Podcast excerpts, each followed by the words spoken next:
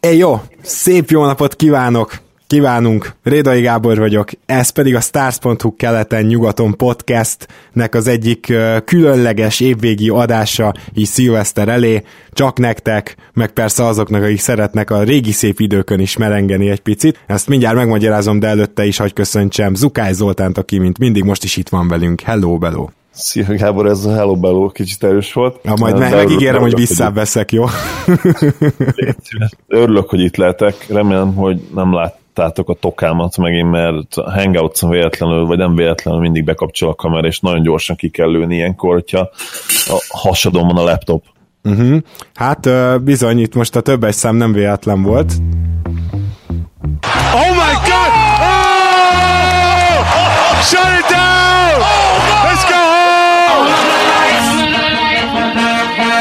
I mean, listen, we talking about practice. Not a game, not a game, not a game. We talking about practice.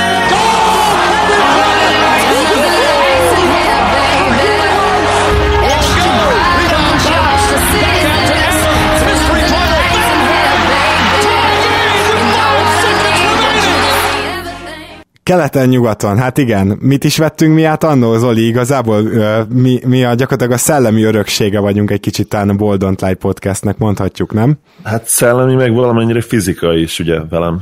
Így van, és azért itt volt két alapító tagja ennek a Boldog Live podcastnek, akiket most itt köszönhetek, mégpedig egyenként tenném ezt meg. Szia Dani, Cibog Dániel. Sziasztok, én is örülök, hogy itt lehetek Zolihoz hasonlóan. És itt van Májer György is, szia Gyuri.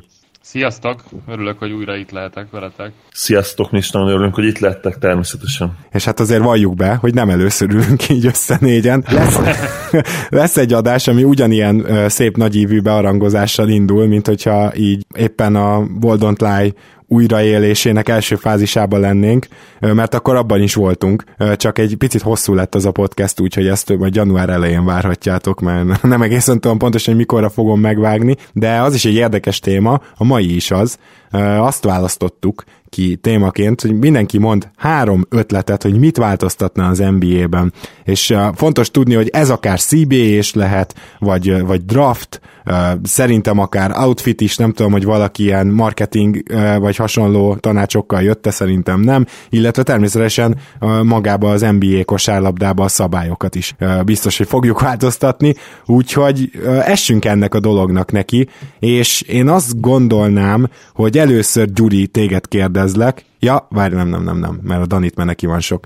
Azt gondolnám, hogy először Dani téged kérdezlek, hogy mi lenne az első ilyen világmeglátó ötleted, és mondjuk azt is elmondhatod, hogy milyen régóta dédelgeted ezt. Hát az első ötletem, amit bedobnék, azt szerintem már nagyon sokszor hangoztattam az NBA csoportba is, meg én úgy gondolom, hogy mi podcastben is beszéltünk erről ezer éve, úgyhogy ez nem egy új keleti dolog, ez a top 16 playoff ötlete, ami azt jelenteni, hogy gyakorlatilag a 16 legjobb csapat kerül be a playoffba, és nem konferencia szerint. Nagyon sokféle variációs lehetőséget olvastam én már ezzel kapcsolatban, nagyon sok megvalósítást is. Gyakorlatilag bármire nyitott vagyok, ami nem azt eredményezi, hogy, hogy a rossz csapatok bent vannak a playoffba, lecsúsznak a lotteriről, és olyan csapatok meg, akik megérdemelnék, hogy playoffba legyenek, pedig otthonról figyelik az egészet. Gondolok itt például a 13-as, azt hiszem a 13-as Sunsra, aki 48 győzelemmel maradt otthon például, vagy ö, ilyen 38 győzelmes keleti csapatokra. Ez nem feltétlenül a keleti csapatok ellen irányul, de úgy alapjáraton főleg ugye ebből indul ki. Nem tudom, tölvettek ezzel a dologgal. Egy gyorsan, azt hiszem, hogy egyszerűen a Warriors nagyon-nagyon magas számú győzelemmel maradt le, ugye? Én azt hiszem, hogy a Suns volt ezzel a 48-al, de lehet, hogy még előtte volt a Warriorsnak egy ilyen 49 győzelmes kimaradása is. Úgy emlékeznek, hogy ugye a, vagy azelőtt, vagy azután, amiről nem beszélünk, ugye mert szurkolóként volt az a pár harc, ami ugye nem lett hivatalos végül, és nem is került be az NBA krónikáiba. Uh-huh. De, szóval vagy azelőtt egy éve, vagy azután egy évvel volt, hogy a Warriors nagyon sok győzelemmel lemaradt. Rájátszásról. Jó, meg is Igen. nézem gyorsan, addig ti beszélgessetek tovább. Jó, akkor én addig megkérdeznélek, Dani, hogy mert szóval ez nagyon ilyen hívogató, csalogató ötlet, csak hogy pont ugyanazt a helyzetet, hogy kelet és nyugat külön játszik, azt, azt nem kéne hozzá megváltoztatni, ami ugye az utazás miatt nem túl optimális ráadásul, tehát nem, nem is lenne indokolt. Arra gondolok, hogy most itt ebbe a helyzetben meg nem lenne, akkor nem állna fenn az a dolog, ha mondjuk egy nagyon gyenge kelet lenne, most pont nyugat gyengébb, de maradjunk az elmúlt húsz évnél, szóval nagyon gyenge keleten valaki nyilvánvalóan sokkal több győzelmet tud összeszedni, és hát oké, okay, hogy most a rájátszásban ez nem fogja annyira befolyásolni, de mégis sokkal följebb fog végezni, mint mondjuk egy olyan nyugati csapat, akinek vért kell izzadni ahhoz is, hogy akár ebbe a 16-os playoffba bejusson. Igen, csak ha belegondolsz, hogy pont több győzelmet szednek össze sokkal nehezebb ellenfelek ellen, akkor ez nem még jobban ezt indokolná ugye alapjáraton, hogy akkor keleten nyugat, a keletet meg a nyugatot szét, össze kéne ereszteni jobban. Erre Tom Zillernek volt egy írása, majd az Oli kirakja a podcastet, akkor én be fogom linkelni alá, ez pár éves, szerintem még teljesen aktuális, most próbálom megkeresni, mert pontosan nem emlékszem. Annak az volt a lényege, hogy megszüntetni a divíziókat, és helyette ilyen bracketekbe berakni a csapatokat, ami ilyen vetésforgószerűen játszana mindenki hármat, valakivel, valakivel négyet, valakivel kettőt, de nem feltétlenül konferencia alapján. De tudod, azzal a na, földrajzi érvel nekem az a legnagyobb bajom, hogy egy Portlandnek, vagy egy Utahnak így is úgy is rohadt sokat kell utazni, még egy Clevelandnek nagyon-nagyon keveset. Tehát most is hatalmas különbségek vannak azok között, hogy mennyit utazik egy-egy csapat. De ez egy hát ekkora országban, de én azt gondolnám, hogy a mostani magángépes rendszerrel ez azért nem egy átidalhatatlan probléma. Közben megnéztem a 2008-2009-es alapszakasz végén 48 győzelemmel lett 9 a Warriors a nyugati konferenciában, szóval 48 győzelemmel maradtak le a playoffról. Itt akkor itt gyakorlatilag a Sunsnak csak a rekordbeállítás sikerült, és hát Zoli, te még most vizionáltál erre az idényre pont egy olyat, hogy akár 50 győzelemmel is kimaradhat szélsőséges esetben nyugaton csapat. Ez most az eléggé megdőlni látszik, de azért kelet sem veszélyezteti, ezt gyorsan tegyük hozzá. Nem, kelet sem, és ugye igen, erre gyakorlatilag most már nulla esély van nyugodtan, ezt kimondhatjuk, mert nagyon rosszul teljesítenek azok a csapatok ott a hetedik talán és a, és a tizedik hely között. Nincsen nagyon-nagyon rossz csapatunk, de nagyon kevés az a, az, az igazán jó, középszerű csapat, a, az ilyen treadmill féle alakulatok. Mm. És ami keletet illeti, ott meg elképzelhető, hogy pozitív mérleggel nem fogunk bejutni, de igen, tehát a 48-49 győzelemmel az esélytelen, hogy ne jussanak be amit Dani is mondott, hogy azért vannak nagy utazások, tehát ránéz az ember a térképre, Houstonból vagy New Orleansból elmenni a nyugati partra, az azért bőven több ezer kilométer, tehát ö, konkrétan nagyobb távolság, mint fölmenni akár Miami-ból Chicagóba, tehát ö, óriási nagy távolságok vannak így is, és sokkal kényelmesebbek, úgymond a mai gépek jobban tudnak pihenni a játékosok, mint 15-20-25 éve, tehát azért ebből a szempontból az utazás fáradalmai azért legalábbis így az, ez országon belül azért csökkentek.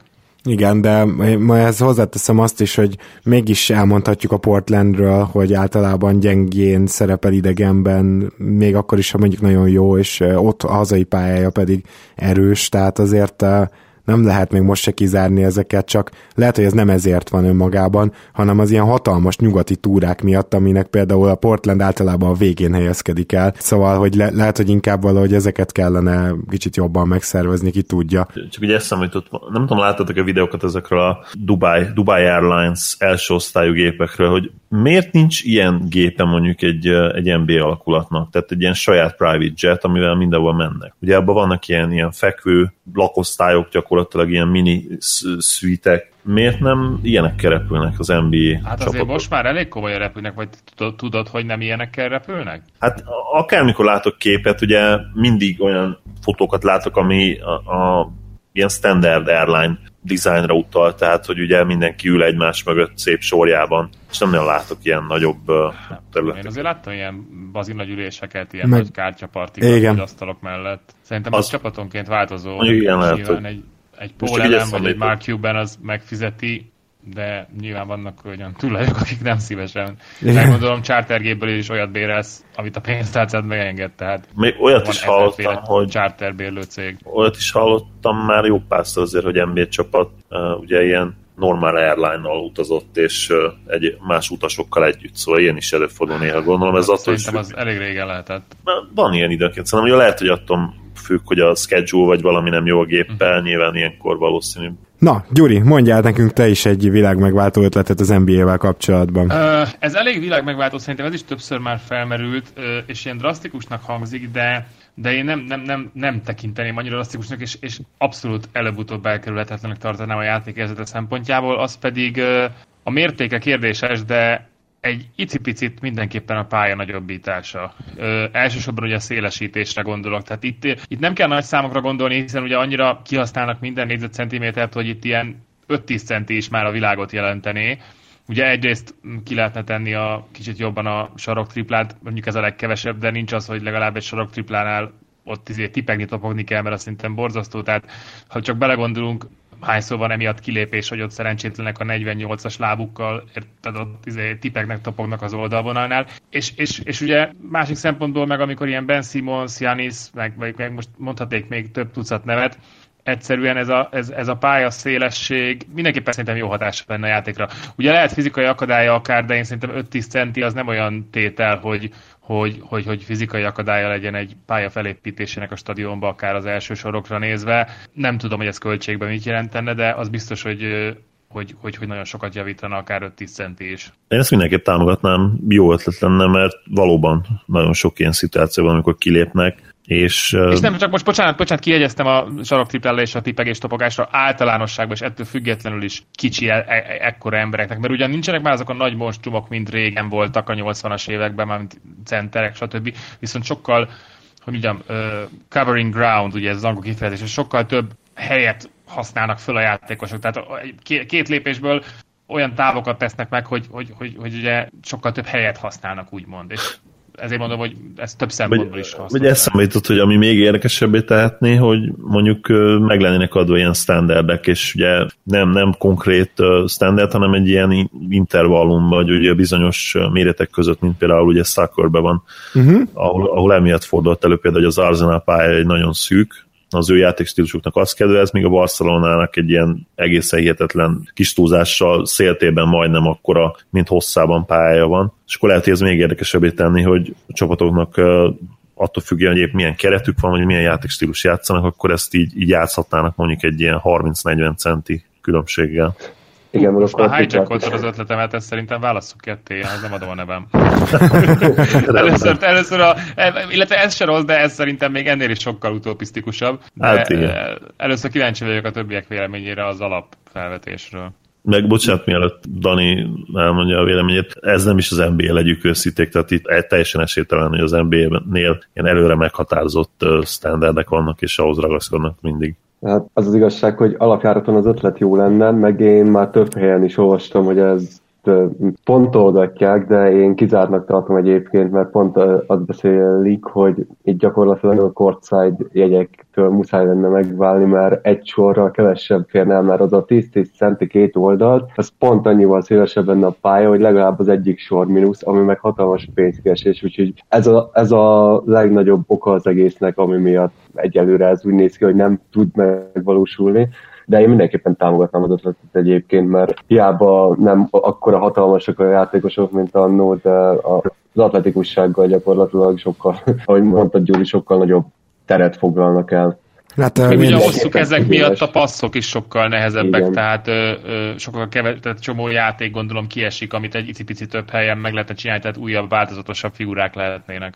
Az, ezt nem tudom, mert hogy nem tudom, hogy az a 10 centi az ilyen szempontból tényleg adna-e hozzá, de egyébként minden másba teljesen egyetértek, és én amint lehet ezt csinálnám. Szóval itt azért azt látni kell, hogy az NBA játékosoknak is, tehát tudom, hogy van akinek akkora a lába, hogy szinte nem fér oda, tehát a 48-asra ugye még nem is mondtál nagyot, és azért az NBA játékosok is úgy vannak szerintem vele, hogyha már megszokták azt, hogy ott tipegni, topogni kell, akkor is inkább azt mondanák, hogy, hogy inkább letesz teszem a talpam, mert nem biztos, hogy lábújhegyből kell a triplát rendszeresen eldobni, az olyan nagyon kényelmes, még nagyon jó. Kíváncsi vagyok, hogy lesz olyan bátor az NBA, hogy ezt átviszi, mert ugye, amit Dani említett, az főleg a tulajdonosoknak a, a, a kérdése meg dolga. Nyilván a bevétel, az összbevétel is így nő, de, de azért már a tulajdonosoknál elbukna a dolog, azt gyanítom. De bocsánat, csak annyi, hogy ez, ez, ez stadion függő, tehát nyilván most ezt ki lehet úgy vitelezni, mert kb. egy év alatt visszajön a pénz, amennyibe az átépítés kerül, csak ugye, hát igen, na, nem tudom, tehát nem látom át, hogy ez építészetileg mekkora probléma, hogy tehát nem kéne megszabadulni egy sor, sor sortól sem. De legalább annyit megnézhetnénk, nem? Hanem hátra viszed az elsőt 5 cent, 10 centivel a másodikat, 5-tel, ami, tehát lehet ezzel játszani, nyilván nyilván rohadt nagy költség. A kérdés az, hogy ha mondjuk egy-két év alatt visszajön, akkor azért le lehet nyomni a torkokon. De legalább annyit meg lehetne nézni, hogy mi az a minimum, amit így nagyobb átalakítás nélkül is meg lehetne csinálni, mert szerintem itt tényleg minden centi számít csak a saroktriplázóknak, hogyha két és fél, két és fél simán kijebb tudod húzni, úgyhogy minden marad a régiben, akkor azt csináld meg azonnal, nem? Igen. Ja, jó. Oké, okay, bocsánat. Előbb szerintem aktuálisabb téma lesz, és nagyon remélem, hogy ez erősebben felvetődik. Zoli, neked mi az aktuális témád, amit most felvetnél? Az első szabályváltoztatási ötletem egy régi visszatérő veszőparipánk. Lehet, hogy minden veszőparipa visszatérő, ezért veszőparipa. És ma nem biztos vagyok abban, hogy, hogy egyetértetek majd velem. A probléma ezzel is az, amit Dani már itt említett, hogy gyakorlatilag ugye a pénz beszél, kutya szattáncol, hogy mondják, és 0% esély lenne arra, hogy ez megvalósuljon, de az időkérések száma számát csökkenteném le. Én kicsit, még jobban? Még jobban. Én kicsit drasztikusan csinálnám. És uh, azt gondolom, hogy még érdekesebb lenne a játék, hogyha, hogyha kevesebb időkérés lenne, bár lehet, hogy a színvonal ugye csökkenne, tehát nem lennének ilyen gyönyörű időkérés utáni uh, játékhívások, de én kicsit ilyen kézilabdásra venném ott a figurát, ugye, vagy mondjuk annál egy kicsit több, ugye kézilabdában van azt hiszem most egy időkérés mind a két fél időben. És van egy plusz egy, tehát három van összesen. Egy, igen. igen, igen. Uh, én úgy csinálom meg az NBA-ben, hogy az első fél időben nem lenne csak egy időkérés lehetőség, vagy mondjuk maximum kettő, nyilván kompromisszumot hajlandó vagyok kötni, és a második fél időben lenne érdekesebb ugye a dolog, ott lenne két időkérésed az utolsó két perc előtt, és akkor ott még kettő az utolsó két perc előtt, tehát így összesen lenne hat időkérésed De most, az egész most, is, most is hat van. Szerintem nem, De. csak na, Most, vitték, most vitték le 18-ról 14-re, összesen az egész meccset, tehát most négyet csökkentették. Igen, ugye pont akartam dicsérni, ez az egyik idei szabályváltoztatás, ami ugye nagyon sokat segített, Igen. szerintem a játékon, ugye. És ugye azt is változtatták, hogy most már nincsenek a 20 másodpercesek, viszont a 90 másodpercest meg levitték 75-re, tehát most csak... Jó, csak ezzel meg az a probléma, hogy soha nem tartják be, tehát miért pörgetek át három percet az LP-be például, mire újra elkezdenek játszani. Hát az attól is függ, ugye, hogy... A tendencia a lényeg, hogy ja, jó, valamennyivel csökkentették. Hát, Számokat okay, nyilván kamu. Hát ezer százalék. Hát ugye League pass van a 10 másodperces tekerés, meg az 1 perces tekerés. Minimum három, háromszor kell megnyomnom ugye a nagy időkéréseknek gombot, tehát az azt jelenti, hogy minimum három perc, de van, hogy több. Igen. Hát ez a 70 igen, másodperc, ez is nevetséges. Hát akkor elég durva. Én azt gondoltam, hogy ezt be is akarják tartatni, de ezek szerint nem sikerült. Kizárt. Ami még nagyon fontos, hogy, és Tom Tibodó közben integet a háttérből, hogy azért itt óvatosan a túlzat csökkentésekkel, meg konkrétan emberek meghalnak a pályán. Tehát itt annyira ki van számítva az, hogy ugye kinek hány percet játszik, és, és jó, nyilván jó kondiba kell lenned, de ugye, ha hirtelen drasztikusan csökkennünk, akkor azt csökkentünk, akkor azt érjük el, hogy itt a egyik negyed vége felé a játék színvonala is borzasztóan zuhan, mert a segükön veszik a levegőt. Na, ezzel, bocsánat, csak itt meg be tudok csatlakozni, a másik szabályváltoztatási ötletem is szerintem fontos lehet itt, hogy amit mindenki bevezetnék, és aminek szerintem nem lenne hátrány, az az, hogy a kézilabdás csere. Azt szerintem iszonyan érdekes, tehát sokkal érdekesebbé tenne a játékot, és én azt gondolom, hogy feljavítaná a színvonalat is. Lehetne mondjuk úgy csinálni, hogy, hogy lehetne három ilyen cseréd mondjuk félidőnként, vagy mondjuk negyedenként, és az szerintem nagyon érdekes szituációkat teremtene, és lehetővé tenni a csapatok számára azt, hogy úgy ugye védekező és támadó egységeket küldjenek ki. Hú, hú azért ez, ez, ez, ez, ez nem kicsit változtatna a játékon, hanem gyakorlatilag fejreállítaná a liga felét, mert azért ez olyan lehetőséget ad az edzők kezébe, hogy, hogy itt totálisan átalakulnának a keretek is, a játékok is, tehát azért ez így elsőre elég plastikusnak hangzik. Valóban, de nem lenne a product, ugye mindig arról beszélünk, meg ugye az NBA is arról beszél, hogy a product mikor a legjobb. Ha, ha minőségibb, jobb támadó egységeket, védekező egységeket tudnánk kiküldeni, akkor nagy valószínűséggel növekedne a színvonal. Ráadásul tényleg ez, ez azt is lehetővé tenni, hogy, hogy ne kelljen mindig ugye időt kérni azért, hogy le kelljen hoznod valakit. Tehát ugye megoldaná, vagy legalábbis jobbá tenni ezt a problémát, ugye, hogy nem kell annyi időt kikérni, és szerintem tényleg biztos, hogy hát- érdekesebbé tenni a játékot. Nem nagyon jut eszembe negatív dolog, annyiból nyilván, hogy, hogy nem egy tradicionális kosárlabda dolog. Zoli, én nem látom, hogy ezt hogyan lehetne megvalósítani. A kézilabdában azért tudom megvalósítani, mert középkezdés van minden gól után. Most meg akkor jön a támadó egység, megvárják, hogy beesik-e a kosár, vagy sem, vagy támadó lepattanó, vagy lepattanó, és akkor leküldöd őket. És...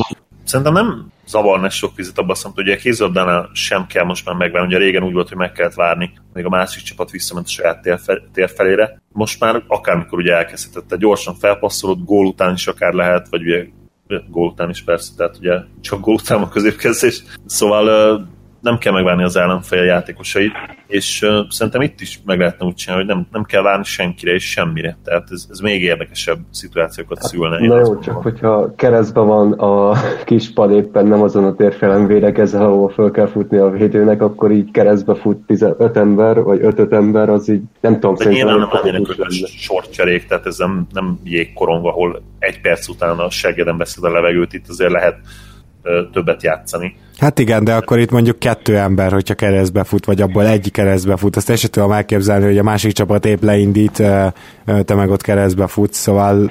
Ez pont ez hát. mérlegelned kell. Tehát ez, ez olyan szituációkat szülne. Az edzőn múlna abszolút meg a játékosokon. Tehát ugye például ugye lenne egy olyan lehetőség itt, hogy a nagyon lassan játszó csapatoknak támadásba ez nagyon jó lehetőséget adna, mert ugye úgyis lassan épülnek fel a játékok, 5, perc, 5 másodperc alatt meg lenne ez a csere, és aztán az ő általuk preferált ödössel tudnának felépíteni egy támadást. Én azért szétválasztanám a wishful thinking, reménykedjük, hogy valami ilyesmi lesz jó ötleteket, meg a ilyen, hogy mondjam, azért ez, ez jónak hangzik, de olyan utopisztikus, hogy szerintem olyan sokat nem érdemes róla beszélni, hogy ugyanúgy, ugyanúgy nem, nem sértődsz meg.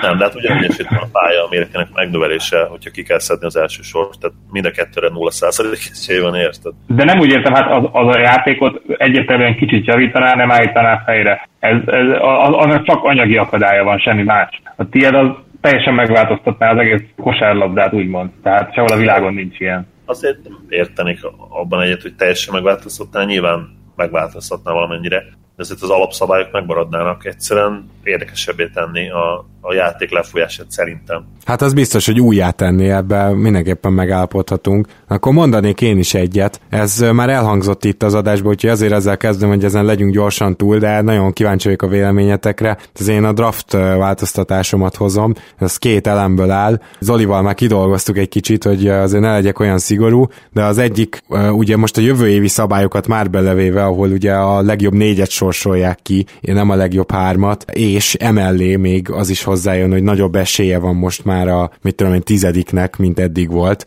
Azért még nem jelentősen, de egy kicsit nagyobb, hogy bekerüljön ebbe a bizonyos legjobb négybe. Na de ezen is túlmennék, szeretném azt először is, hogy aki megnyerte a draftot, az a következő évben akármilyen mérlege van, ne szerepelhessen ebbe a négyes sorshúzásban, tehát maximum ötödik lehet. A másik pedig az, hogy legalább 17 győzelmet meg kelljen szerezni ahhoz, hogy ebbe a négyes lotteri húzásba szerepelj. Érdekes elképzelés, de nem tudom, hogy fognak-e még többet szigorítani ezeken a draftokon. Nekem például Cuban ötlete is tetszett, hogy szüntessük meg a draftot úgy, ahogy van, és legyen gyakorlatilag egy ilyen free agent draft, ahol mindenkinek X összegből kell játékosokat igazolnia, és nyilván az a draft helyezett, helyezésettől függően, hogy mennyi pénzzel gazdálkodhatsz az adott drafton, de nem, nem, az a bajom egyébként, ez a valaki egy per egyet megnyeri véletlenül, és akkor utána jövő évben ne, az nem feltétlenül tartom megvalósíthatónak ilyen szempontból. Jó, de, de mi, mi, mi lenne az akadálya? Tehát érted, hogy azt mondja ezzel a liga, hogy gyakorlatilag akkor ne tankolj, hogyha már sikerült tankolnod, és... Na jó, és mi van, hogyha egy per egybe kihozod Anthony Bennettet, aztán jövőre ugyanaz szar vagy, és teljesen önhibádon kívül, mert jó, vagy Greg Odent, mondjuk akkor mondok egy olyat, aki tényleg generációs talent volt, csak egyszerűen nem vált be. Hát akkor még mindig mehetsz az ötödik helyért, de szóval nem hát tudom. Igen, így... csak ugye Zolinak ez a mantrája, hogy hát tudjuk, hogy exponenciálisan csökken az esélyed, minél hátrébb draftolsz egy superstar talent. Bocsánat, ez nem mantra, ez, ez tény. Tehát ez Na, hát akkor meg csak... Lehet igazolni, tehát Hmm. Na, látod, és az, ezzel nekem ez a problémám, hogy nem feltétlenül szándékos draftolás, vagy szándékos tankolás miatt valaki szar egymás utáni két évben. És mit szóltak a legalább 17 győzelemhez? Az meg szerintem most most az mennyivel javítana bármit a, azon most 15 vagy 17 győzelem van valakinek. Csak eléri, és akkor azonnal kiültet mindenkit. Na, igen, szóval én, én, nem tudom, hogy vagy az utolsó egy hétben akkor, mit tudom én. én Na várjunk csak, tehát ez azt jelenti, hogy ti szívesen látnátok akár megint olyan csapatokat, akik a 11-12 győzelemért küzdenek, és gyakorlatilag ligapofozó zsákjai, mert én, én szerint azért nem, tehát a, a teljes tankolás mellett sem. Sőt, De én is tankoláspárti vagyok. Tehát, gyakorlatilag. Hát ilyen csapat olyan kettő-három volt. Jó, ami annyira szándékosan, az csak a Fili, igen, de hát nyilván ellenük hozták. Hát sajnos azért évente látunk pofátlanabb, pofátlanabb példákat. Most ugye a legutolsó az Eric bledsoe dolog volt, ami ugye... De ugye ez érdekes, hogy ez vissza is ütött egyébként. Tehát azért, azért nagyon ritka az, hogy egy csapat pofátlan módon tankol, és utána ez bejön neki. Tehát én szerintem most nagy átlagban azt mondom, hogy ötből egyszer. Tehát ugye, de a Warriorsnál is az volt, hogy új tulaj jött, megváltozott teljesen a rendszer, tehát úgymond volt egy új szemlélet. A régi szemlélettel szerintem sose jutottak, tehát ott, ott azért több minden más. Tehát általánosságban szerintem az, az a szabály, hogyha valaki ilyen hossz, több éven keresztül tankolgat és ilyen szarakácsörje, akkor abból nehezen sül ki valami jó. Tehát ahhoz tényleg olyan kell, mint a Fili, hogy behúznak két franchise player, de de, de általában hiába jön össze a number one pick, hogyha, hogyha, hogyha olyan az egész vezetés, stb. mondjuk egy Sacramento-ba, vagy a New Orleans-ba, vagy egy Orlando-ba, Orlando. ahol teljesen töketlenek vannak, és nem tudják, mit akarnak, azon nem nagyon segít a tankolás. Oké, okay, én elfogadom az érveiteket, de ettől függetlenül én nagyon szeretném azt látni, hogy ilyen 20 győzelmes csapatok, meg 30 győzelmes csapatok csatáznak, még hogyha az utolsó pár meccsre még tankolnak is, de, de szerintem szuper lenne, hogy... hogy tehát hát így, akkor a mi megoldás, ezen érdemes elgondolkodni, hogy hogy tényleg a kicsit Dani ötletére ötvözve, hogy több fizetést kaphatnak az újoncok, valahogy lehet több fizetést adni nekik, mert akkor ez megszünteti azt az incentív, nem tudom mi magyar szó, azt a, azt a, jó, azt, azt a plusz extra jót az egészben, hogy olcsóbban szerezhet sztárokat. Uh-huh. Mert ugye ez nagyon befolyásolja ugye nem csak azt, hogy future sztárokat szerzel, hanem ugye ha több az újonc szerződés nálad spórolsz is azzal. Tehát, hogyha kicsit többet kapnának az újoncok, ami mondjuk fura, mert nyilván lutri és nem biztos, hogy megérdemlik, akkor ugye ez az incentív is csökkenne, hogy nem tudom, ez is messzire vezet, de, de ezen is el lehet gondolkodni. Eléggé megemelték egyébként az újonc fizetéseket, úgy tudom. Most azért Igen, ez már segített ebből. Az ilyen 8-10 millió körül már keres. Szerint én amennyire tudom most. Persze, persze, hát az első helyezett az azt hiszem 9 milliót fog kapni jövőre és ez is folyamatosan emelkedik. Bármint a nyilván, hogy egyre régebb óta van a ligában többet keres, csak hogy minden egy per egyes egyre többet fog kapni, mint az előző. Sőt, kérlek szépen lesz azt hiszem két év múlva egy ilyen hozzáigazítás is. Tehát, hogy még a futó újon szerződéseket is hozzá fogják igazítani, vagy valami hasonló. Szóval, szóval most ez tényleg elég agresszíven elkezdte tolni a liga, hogy ahogy a cap nő, úgy nőjenek az újon szerződések is valóban. Úgyhogy e-, ebbe az irányba mondjuk már elindultunk. De szerintetek egyébként elegendő a tankolásnak bármilyen szintű megállítására az, hogy most majd kicsit nagyobb százalék esélye legyen egy csapatnak a tizedik helyen, illetve hogy négyet sorsolnak ki? Nem, mert akkor is a legrosszabb mérleggel lesz a legtöbb esélyed, hogy tér legyen az első pick, úgyhogy innentől kezdve gyakorlatilag semmi nem változik, csak a számokat módosítottunk. Úgyhogy... Hát szerintem azért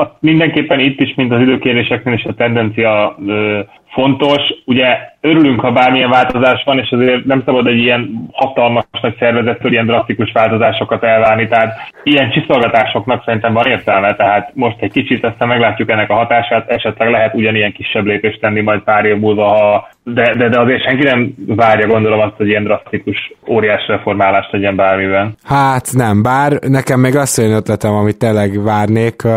Zoli, bármi ebbe a témában még? Én is inkább azt az ötletet preferálnám, ami Q-ban vetett fel. Azt szerintem, hogy nagyon jó ötlet lenne. Más kérdés, hogy valószínűleg az lenne a legnehezebben kivitelezhető is, és ugye kb. ugyanolyan abban a szempontból, mint az én ötleteim, hogy 0% esély van arra, hogy megvalósuljon. Mm.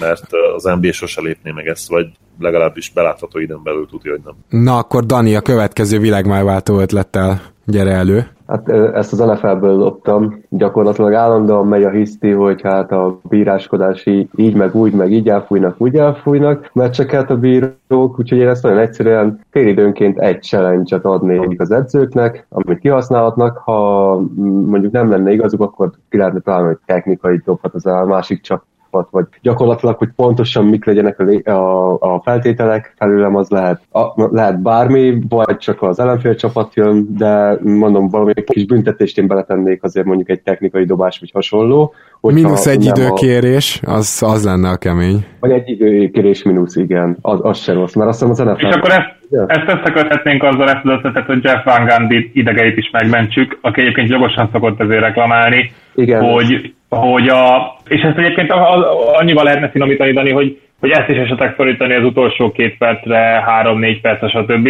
Hogy ne, de a lényeg az, hogy, hogy lehessen a végén legalább faultér is challenge-et kérni. Mert ugye, mert ugye ez tényleg nevetséges, vagy, vagy nem is tudom pontosan mi az, amiért még nem lehet faltér, biztos nem lehet, ugye, ami nem challenge-et video review Faltér biztos nem lehet, de van még egy-két dolog, amiért nem lehet, és másokért meg lehet. Bocs, tehát ugye nem kérik ezt, a, vagyis hát igen, a játékosok szokták kérni, és sokszor valószínűleg ez alapján mondják a bírók, hogy, ok, bírók, hogy oké, akkor nézzük meg, de ugye de effektíve most se kérhetik csapatok, tehát nincs challenge, csak a Nem, azért mondom, a video review módosított, a video review lehessen akkor is, ha falt van.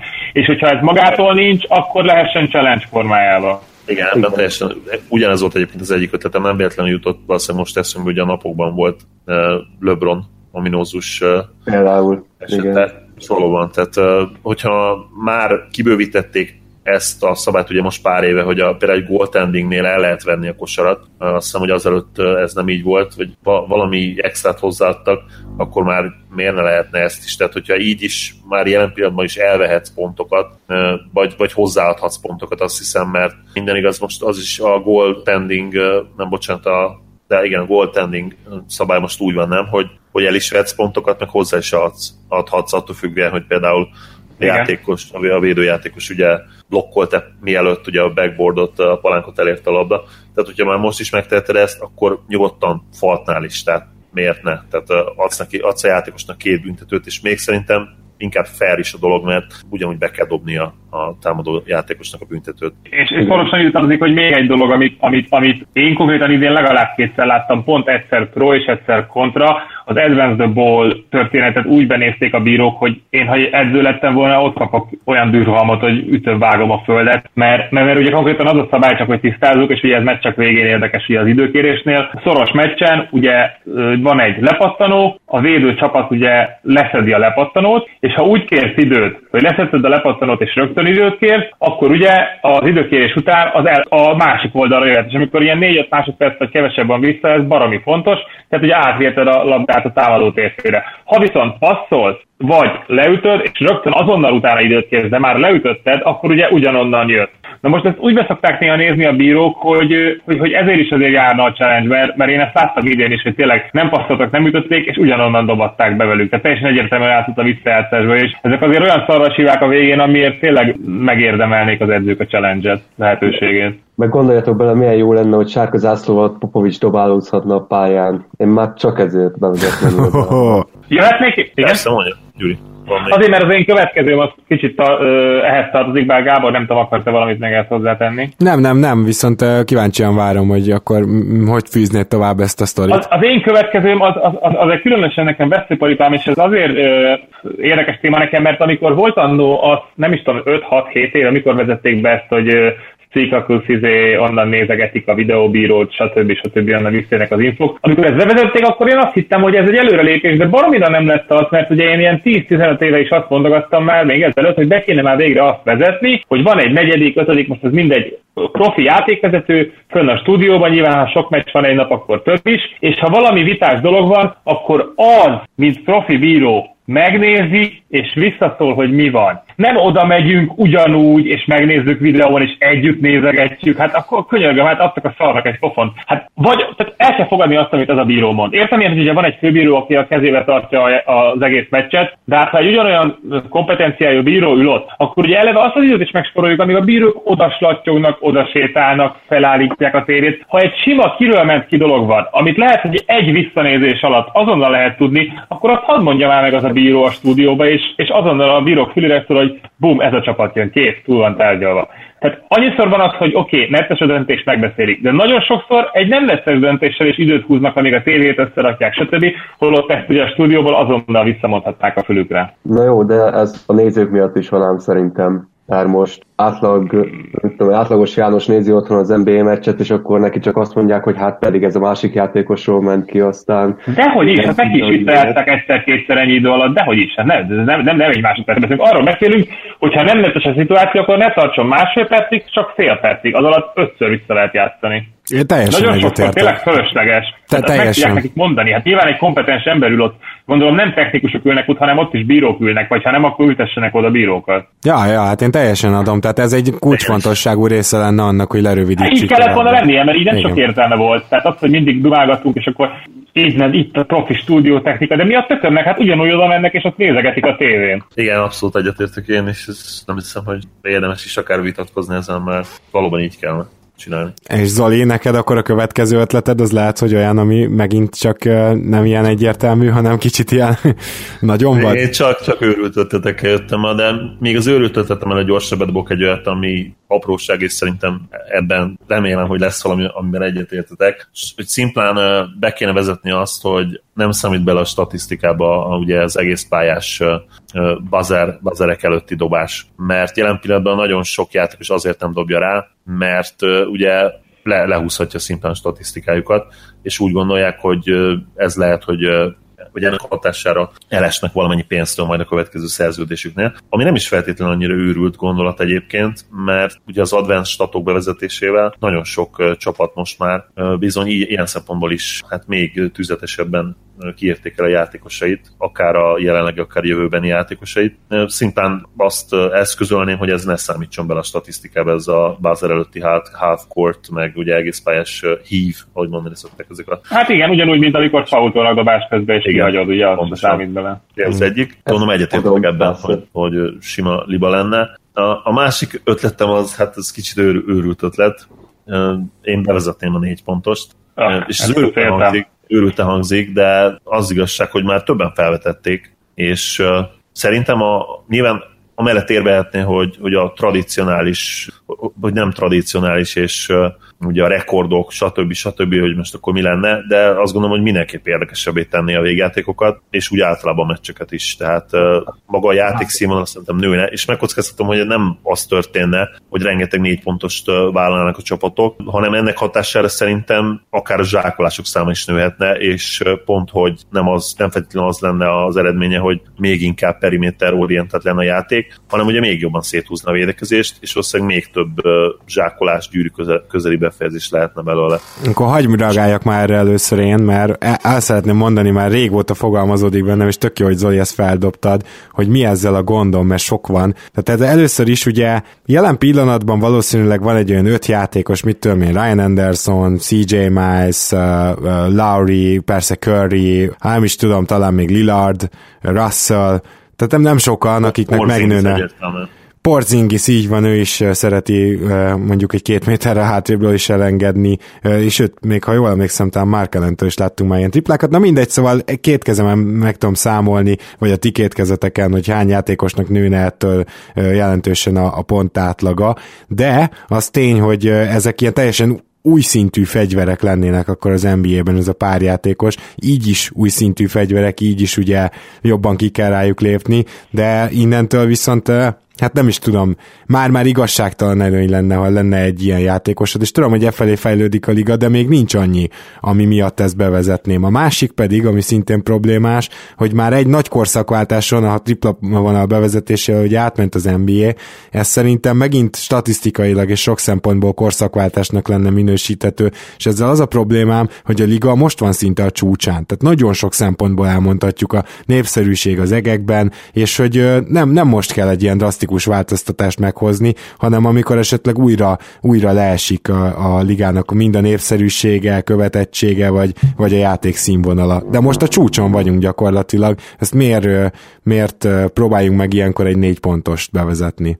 Én nagyon, én, én nagyon ellene vagyok, és nem tudom, tehát exakt indokokkal ugye egyrészt ugye hülyén néznek ki a pályán, mert ugye megint akkor a szélesítés valójában elfutunk bele, de ez, ez, a, ez a kisebbik probléma. A nagyobbik az, hogy ismerve a játékosokat, meg az edzőket, most ha itt kihozna nekünk pár éven belül az advanced azt, hogy a legjobb ugye az, hogy négy pontosokat dobáljunk, és minél inkább arra ösztönözzük a játékosainkat, és ezt gyakorolják éjjel-nappal, akkor tényleg eljutunk oda, hogy, hogy mindenki onnan fog majd dobálózni, úgy, ahogy most eljutottunk 15 év alatt, hogy mindenki innen fog. És akkor ez már nem tudom, ilyen, a, mondjuk a golf is egy élvezetes sport, de de, de, de az már nem tudom, az egy másik játék, amikor ugye olyan specialistákkal leszünk tele, gyakorlatilag ilyen, vagy fociba vizé a field goal kickerekkel, tehát ilyen lesz egy-két játékos minden csapatban, aki specialista, és áll fönn a félpályán, és, és, és nem tudom, lehet előnye, de, de ez nekem megint az olyan szinten drasztikus, hogy brutálisan drasztikus. De drasztikus nyilván, de azért ez nem történt meg ugye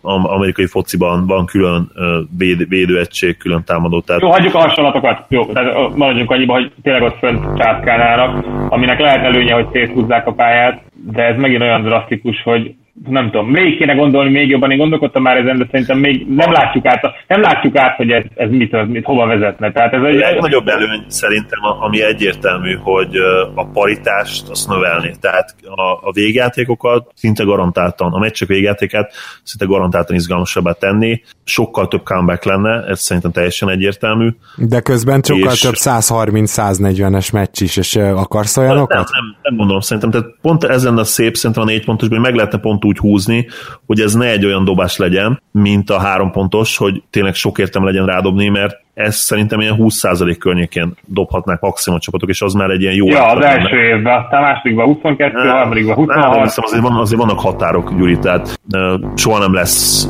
olyan kosárlabda játékos, aki saját büntetőjéből a saját büntető vonalától jó százalékba fogja tudni bedobni az egész pályást, mert egyszerűen vannak fizikai korlátok. Tehát én azt gondolom, hogy, hogy meg lehet csinálni úgy a négy pontost, hogy ez tényleg egy olyan fegyver legyen, amikor mondjuk egy csapat 10 pontos hátrányban van, akkor megpróbálják, és, és érdekesebbé teszi a végjátékot, kiszámíthatatlanabbá.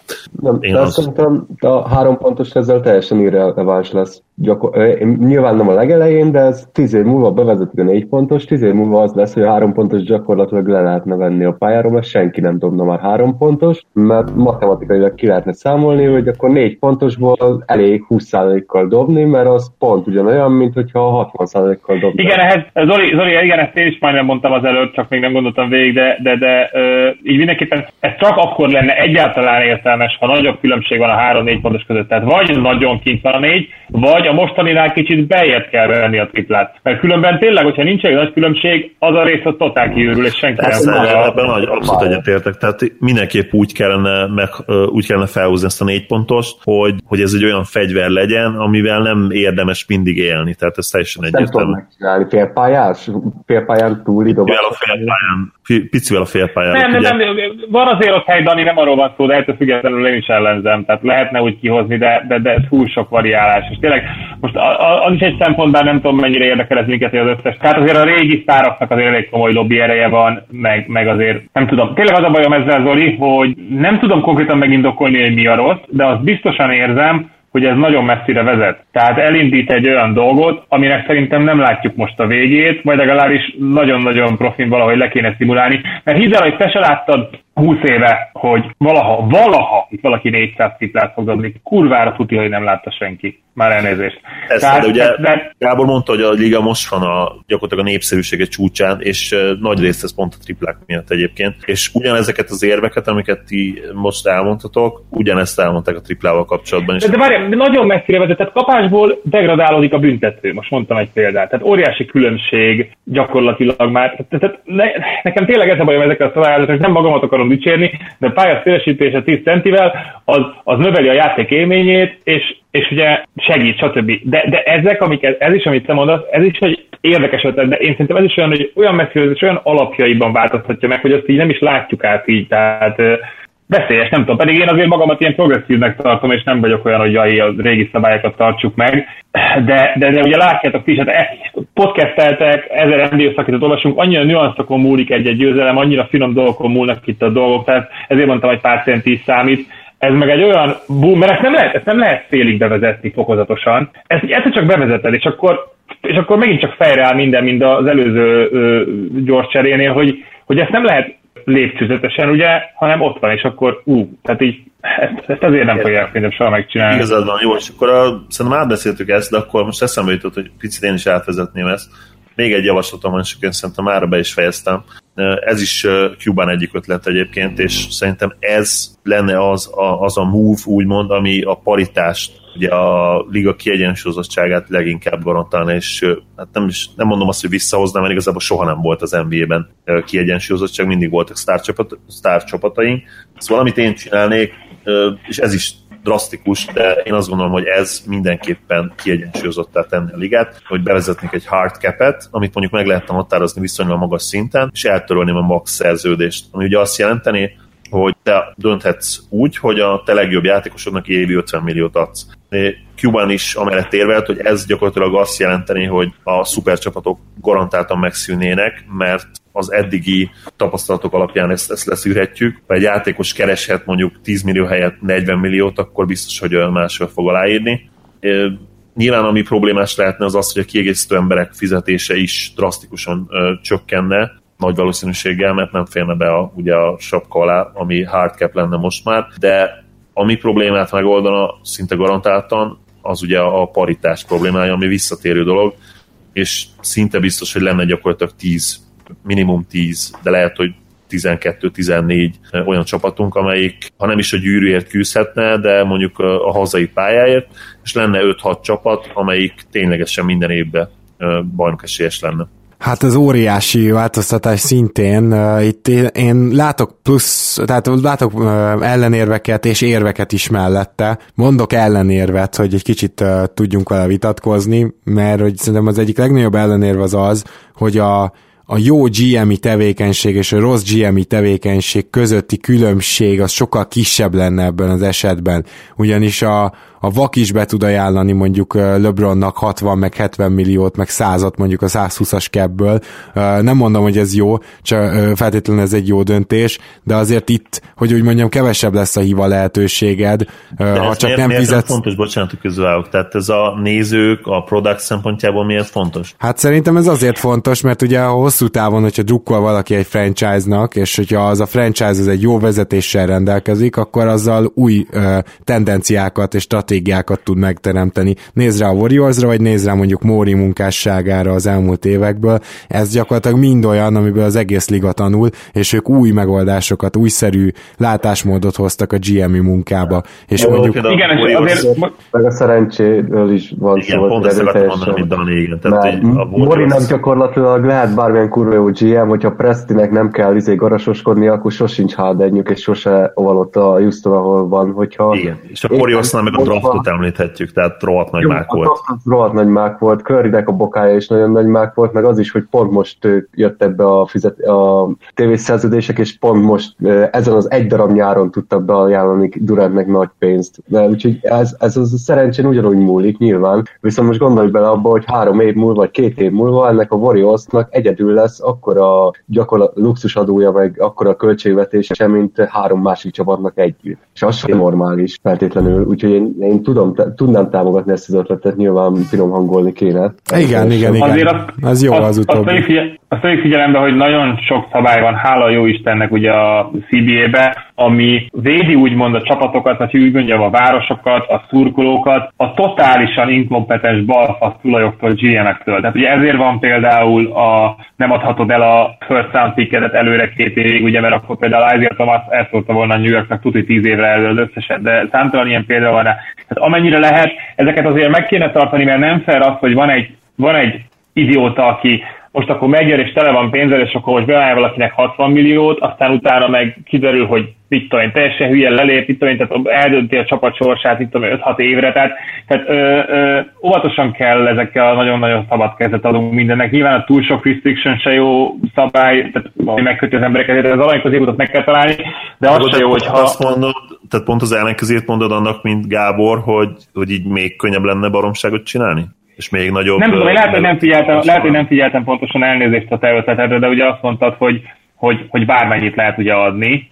Egy hardcap alatt azért ezt tegyük hozzá. Tehát Zoli azt mondta, Hát jó, de hogyha van egy hardcap, és annak a két harmadát valaki odaadja, nyilván a játékosnak is hülyének kell lennie, hogy oda megy egy olyan csapatba, ahol utána nulla pénz marad másra a hardcap miatt, de oda menne annyi pénzért, és akkor, és akkor, és akkor mi van? Hát de pont ez lenne szerintem a szép ebben az egészben, tehát hogy például a, a, ugye a ringcsészerek ugyanígy dönthetnének úgy, hogy mondjuk egy 50 milliós LeBron mellé elmennek játszani, és pont, hogy szerintem a GMI munka szépsége itt jön neki, hogy meg kellene próbálni egy nagyon jó kiegészítő személyzetet 60 millióból például összehozni. Úgyhogy ebben sem feltétlenül értek egyet, hogy ugye... Jó, GM... akkor a szerződések hosszával kell óvatosan benni. Akár igen.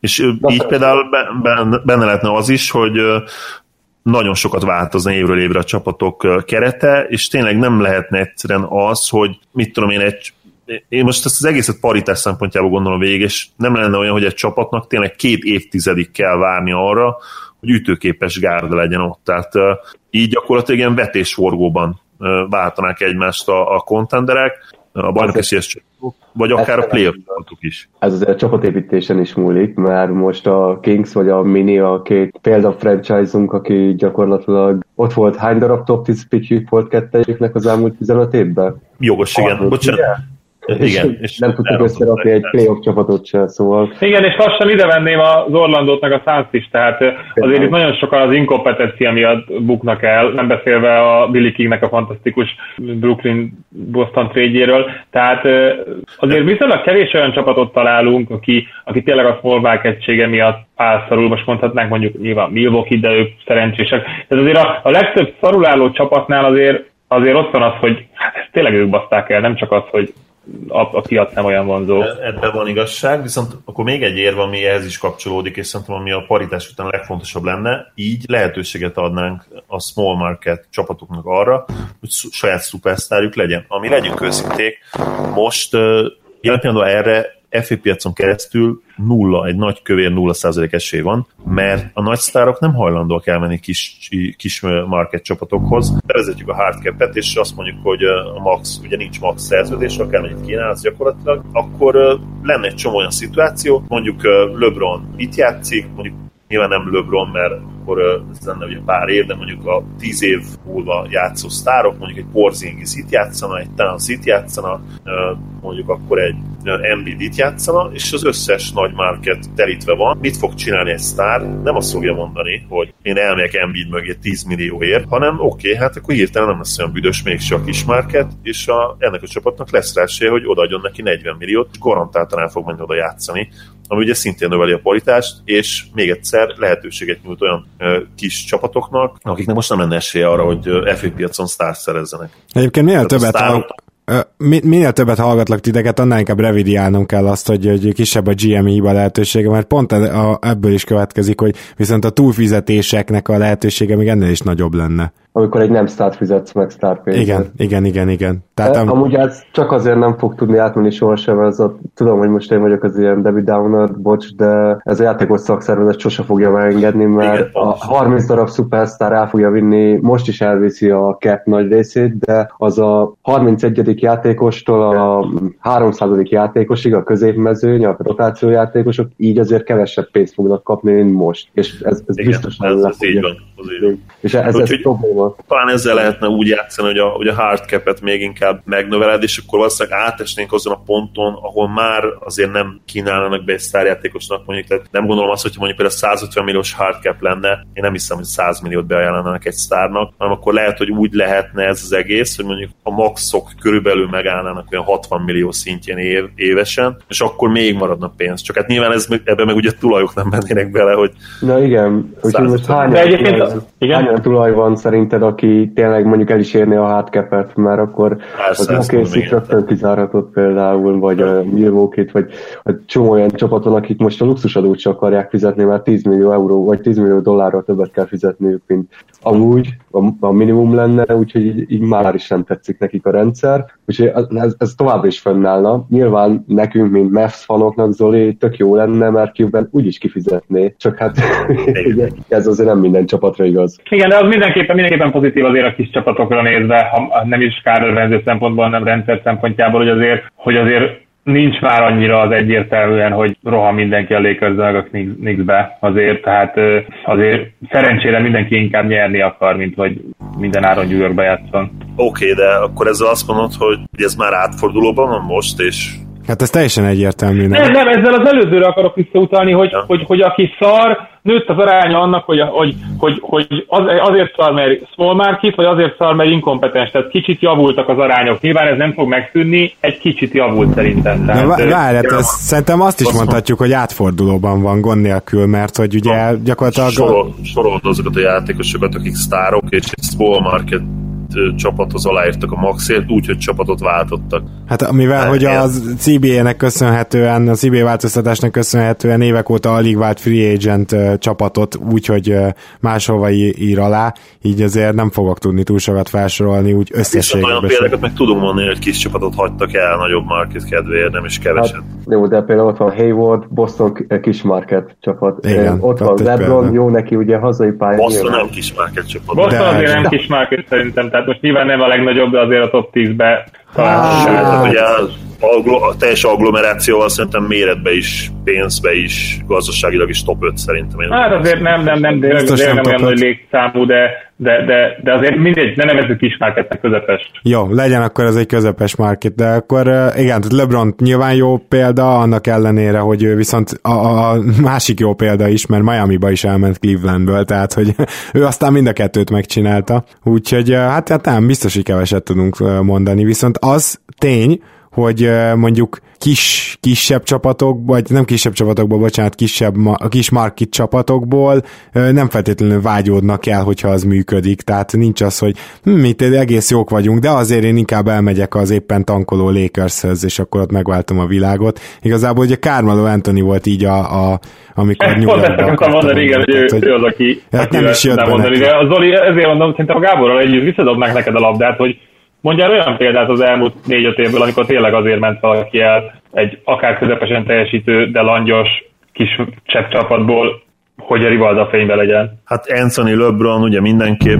jó. Jó, Anthony az már 6-7 éve volt. Azért mondom az elmúlt 3-4 évben, vagy 5-be. Jó, oké, de ebbe, ebbe számolt bele azt, hogy nyilván Azóta a nagy sztár csapatváltás eleve ritka, tehát most hát igen, elemi, igen, igen, de nem, nem, nem lehet sem mondani, tehát ugye LeBron, és, LeBron is az, hogy visszament Clevelandbe, az is egy nagyon specifikus dolog, mert ugye nyert már előtte, tehát ha nem nyert volna a gyűrűt, sőt, saját bevallása szerint, hogyha tripláznak. A Durant csapatváltása se a kisváros, nagyváros sztori, az hát nem. De még, de mégis igaz hogy... rá, tehát oké, okay, hogy nem feltétlenül az, az volt az de semmi köze hozzá. Semmi köze hozzá, persze. Jó, de hát akkor is, hogyha a tényeket nézed, ez történt. Most független a Paul is gyakorlatilag jól megjutott. Tehát nyilván lehet pár ilyen mondani pro és kontra, de én ezt a tendenciát mostanában annyira erősen nem látom, mint amennyire látszott a 80-as, 90-es években mondjuk vagy 2000-es elején. Nyilván eleve nagy sztár csapatváltása alapban ritka, mert főleg, hogyha ledraftolják, tehát tényleg azért úgy van kitalálva a CBA, és ez múltban is így volt valamennyire, hogy, hogy a csapatváltás azért, azért ritka. Ugye seket nyilván lehetne mondani még a Orlando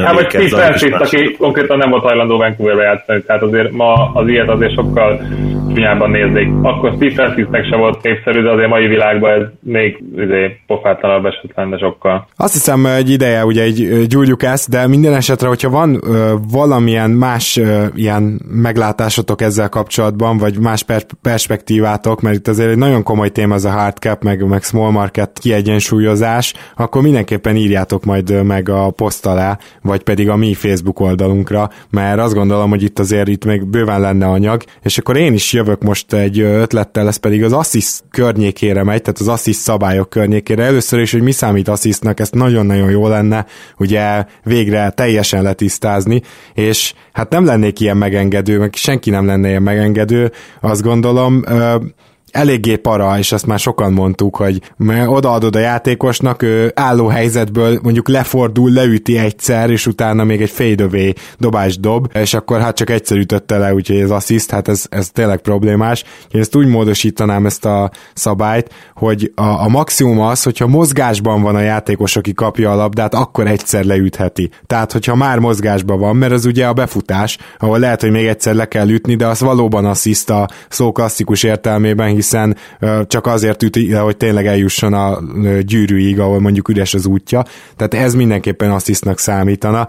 Gyakorlatilag én itt, itt meg is állítanám, tehát az, hogy mondjuk egy posztjátékosnak beadod, és ő már leüti egyszer, az már ne legyen assziszt, azt gondolom. És a... Szóval ez is ilyen fine line, mert most például gondolok arra, hogy egy Steven Adams mondjuk megkapja, most tök mindegy, akárki, uh, DeAndre Jordan, megkapja a left vagy right blokkon mindegy, leüti és dob egy horgot. De úgy, hogy tényleg csak leüti egyet, dob egy horgot. Igen, jó, mondjuk ez, mondjuk ez lehet vitatkozni egyébként, hogy ez se legyen assist, mert igazából már nincs köze ahhoz a mozdulathoz. Ja, de, de nehéz meghúzni a vonalat, mert vannak egyértelmű szituációk, és vannak ilyen homályos átfedések, de az biztos, hogy a, a, a pofátlanságokat ki kéne szűrni. Tehát a, a, a, arra legyen valami, akár felvesznek egy embert, aki non-stop ezt visszanézi a meccseket, és utólag elveszi a pofátlanatokat, mert azt nem kéne hagyni, és nem annyit elvenni, amit most elvesznek, hanem tízszer annyit. Hát igen, tehát most így van éppen, hogy szinten. van. De van egy másik is, ez pedig szintén assziszt szabály, csak így a modern ligával kapcsolatos, hogy már nagyon-nagyon el kéne kezdeni mérnünk a hoki asszisztokat, ugyanis egyre több csapat megy ugye abba a körbepasszolós, triplázós irányba, ami miatt most ezek egyre jobban számítanak, és ha valaki tényleg már üresen kapja meg, csak még ad egy extra paszt, hogy még jobb legyen, az azt is jelenti, hogy az előző játékos már neki egy fantasztikus dobóhelyzetet teremtett, és a hoki assziszt ezt szerintem kiválóan mérni, és itt lenne az ideje, hogy ezt bevezessük. Nyilván nem számítana annyit, meg nem adódna össze, de szerintem fontos statisztika lenne, főleg azért, mert screen, screen assistot ugye már mérik. Tehát akkor nem is egészen értem, hogy a hoki assistot még hát Ez egy gomnyomás egyébként. Tehát a hockey már évek óta megvan ez a technológia, de ezeket követik. Tudja, hogy valahol tudod nézni a hockey asszisztokat, nem? Az NBA-nek a stats oldalán nincs fönt. A nincs ott se, és uh, például a, a négy Duncanék is rendszeresen úgy hivatkoznak, hogy, uh, hogy sosem mondanak mellé számot, pedig ők aztán a Synergy-től kezdve a uh, igen, igen, az új oldalán sehol, ez érdekes, pedig tényleg egy, a rendszer százszerzalék, hogy tudja. Zoli, esetleg valami hozzáfűzni való itt az assist környékére, mert ugye ezt tudom, hogy neked is szívügyed lenne, hogy, hogy ne, ne legyenek ilyen nevetséges asszisztok. Akkor a hockey asszisztot ugye nem mérik, én azt én is azt gondoltam egyébként nagyon során, hogy igen, ezek szerint nem. Az első assziszt, assziszta kapcsolatos gondolatodra reagálnék, hogy Szerintem most is jól van definiálva a szabály. Ugye most a szabály úgy szól, NBA definition szerint, is the last pass to a teammate that leads directly to a field goal and the player receiving the pass must move immediately toward the basket in a scoring motion. Tehát most is úgy megfogalmazva, hogy aki megkapja a labdát, annak azonnal gyakorlatilag a gyűrű felé kell indulnia. A probléma az, hogy a, a jegyzőkönyvezők rohadtul nem így mérik, és valamilyen nekik hatalmuk van a, ugye a meccs a meccsel kapcsolatban, és nem is mindig javítják ki őket utólag, csak akkor, hogyha valami nagyon lehetetlen asszisztot próbálnak meg a játékosnak számolni, úgyhogy valahol itt kéne szerintem valami megoldást hozni.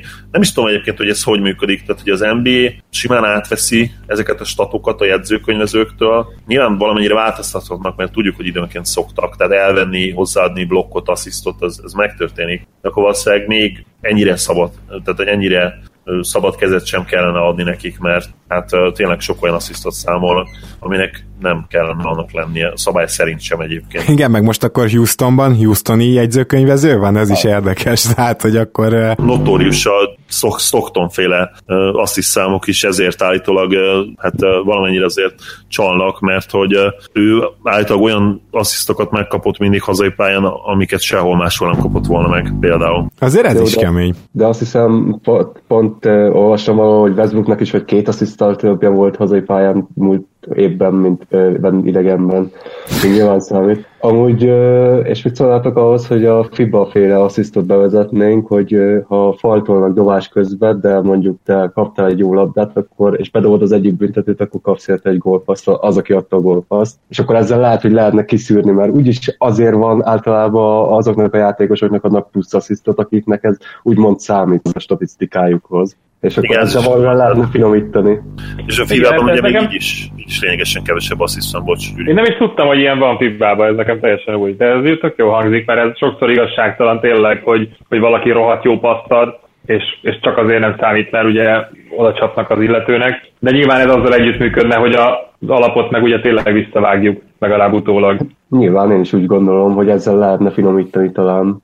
Gyuri, mintha neked még lenne valamilyen más... Igen, van egy utolsó, ami igazából nem, nem, nem sokszor idegesít, de néha azért föl tud, és szerintem ezt el kéne felejteni úgy, ahogy nem is tudom most pontosan all meccseknél hogy van, de az évvégi All-NBA tímeknél, ha, ha nincs olyan center, akkor ne erőltessük már ezt, hogy például tavaly, illetve a 2015-16 szezonban, hogy egy DeAndre Jordan All-NBA first mellettől a falnak mentem. Tehát jó, baromi jó center, még az is lehet, hogy abban az évben a legjobb center volt, bár ezt is kétlem, de, de, de All-NBA First gyerekek. Hát All-NBA First azok a sima Hall of Fame játékosok kéne, hogy legyenek. Tehát, tehát ne, ne kössük ennyire a pozícióhoz, pláne a mai ligába az All-NBA csapatokat. Teljesen tiszta sor, és abszolút egyetértek.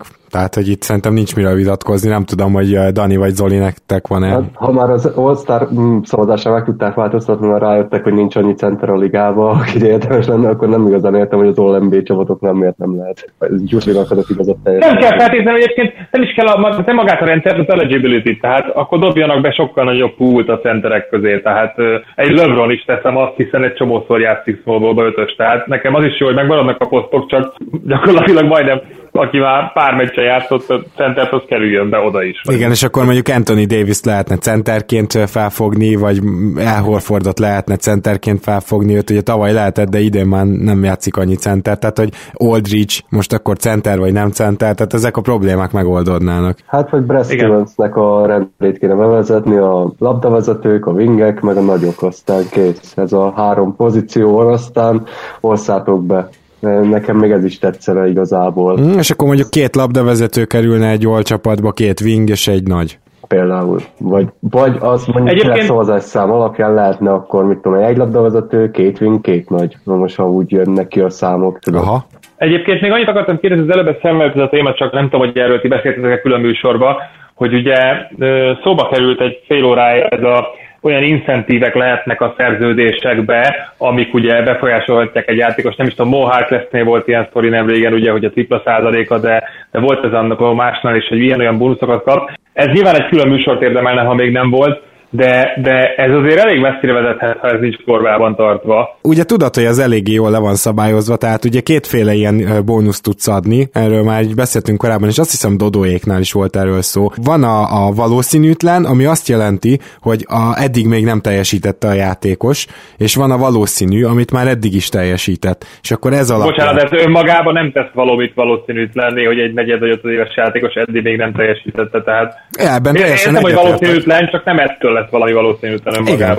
Igen, csak ezt viszont rohadt nehéz ugye máshogy meghatározni. Tehát mit mondasz mondjuk, hogy ha negyedéves vagy, akkor az assziszt átlagod mondjuk plusz 1,2 százalék, de ha hetedéves vagy, akkor csak plusz 0,7 vagy. Szóval érted, mit mondok, hogy ezt hát nagyon figyelj, hogyha, hogyha, ez a, hogyha ez a kérdés, hogy nehéz leszabályozni, vagy nem nehéz, akkor ki kell venni. Hát én azon csodálkozom, hogy eddig nem vezetett teljes őrültségekhez, mert azért millió, meg, meg hogy mennyit lehet pluszba adni, az nyilván be szabályozva. Hát nem annyira, ugye a Miami-nak tudod, hogy hogy jött össze ez a nyár? Azt nem tudom, hogy azt követted de azt az adásunkat, vagy az a Dodo adást, vagy azt a Dangdon adást. Nem, nem sajnos, úgyhogy ezért mondom, hogy annyira nem vagyok ezzel kapcsolatban képbe, csak azt tudom, hogy ha ez nincs rendesen leszabályozva, akkor itt nevetséges dolgok kisülhetnek belőle, amikor tényleg valakinek egy-két százaléka múlik egy millió dollár, mert az nem játék. Hát ugye a hitnél azért ez úgy volt konkrétan, hogy ezek miatt a bónuszok miatt fértek be egyáltalán a sapka alá. Tehát, hogy azért tudtak a 90 millió sapkáig leigazolni ugye négy viszonylag nagy szerződésű embert, mert hogy ezeknek a nagy szerződéseknek az egy része, ez az úgynevezett nem valószínű bónusz, amit természetesen nyilván kijátszottak, tehát ha mondjuk James Johnson 31%-kal dobta a triplát, akkor ez az van a szerződésében, hogy 31,1-el kell dobnia, hogy megkapja, csak hogy ezek nem számítanak bele a kebbe a szerződés pillanatában. Hát azért mondom, hogy ez, ez, ez csodálkozom, hogy ebből eddig nem volt botrány, mert ezek elég ha megkapja, akkor utána évben már bele fog számítani. Igen, így van. Akkor utána évben már bele fog meg a luxusadó számításhoz is bele fog számítani. Abszolút, csak ez pont nem érdekelte a Miami-t, mert a Miami ettől nem fog luxusadót fizetni, hogyha feljebb mennek az alapösszegek, mert nincsenek ott még.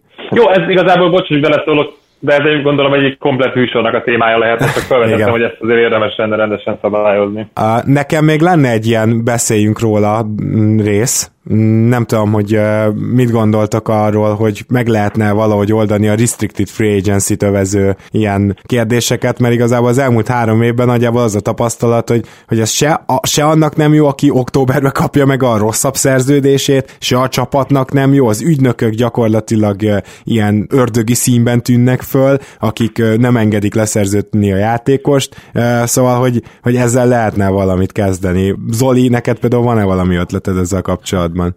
Hát nehéz, mert bármiféle korlátozás effektíve a játékost is korlátozná, vagy a csapatot, tehát nehéz. Tehát ugye a restrictive free agency-nek gyakorlatilag pont az a lényege, hogy, hogy védje a, a csapatot, de valahol meg ugye jó legyen a játékosnak is, csak annyira kiszámíthatatlan, hogy a szituációtól függően melyik melyik lép életben, melyik történik meg. Tehát ugye lehet olyan szenárió is, ahol a játékosnak nagyon jó, hogy restrictive free agent. Otto egy, Porter. Így van, például egy csapat Brahiból beajánlja gyakorlatilag a maxot, és ugye ezzel nehéz döntéssel járítani a csapatát, meg ugye van az ellenkező példa is, ugye Noel például, hogy hogyan szívhatja meg valaki nagyon csúnyán az egészet, úgyhogy nehéz, mert tényleg ez kiszámíthatatlan éppen. Tehát attól is függ, hogy egy játékos milyen szinten játszik a szezonban, mennyire számolnak vele az adott csapatnál a, a jövő szempontjából, éppen hogyan áll a market, milyen játékosok vannak az ő posztján, akik szintén free agentek, úgyhogy nagyon nehéz, annyi, annyi a tényező, hogy tényleg lehetetlen ezt így előre tudni. Megszüntetni lehetne leginkább. Csak ugye az ellenben majd pont a, a small market meg a, a rossz GM-mel rendelkező csapatok fognak hőbörögni, mert mi az, hogy nem tudunk 9 évig megtartani egy játékos, hogyha már akarunk. Nem, nem, egyszerűen én, én nem látok, én nagyon gondol, sokat gondolkoztam már, de egyszerűen nem látok rá megoldást igazából, ami, ami úgy ténylegesen működne a játékosok meg a csapatok felé is. Hát talán mondjuk azért az, hogyha megszünteted csak magát azt az restricted részt, az azért lenne mégiscsak jó ötlet, vagy uh, még a small market teameknek is lenne lehető ötlet, mert most már ugye ahhoz, hogy az, hogy megtart uh, az új CBA-ben elképesztően uh, hát nagy lehetőségek vannak beépítve, ugye sokkal több pénzt és egy évvel tovább tudsz adni.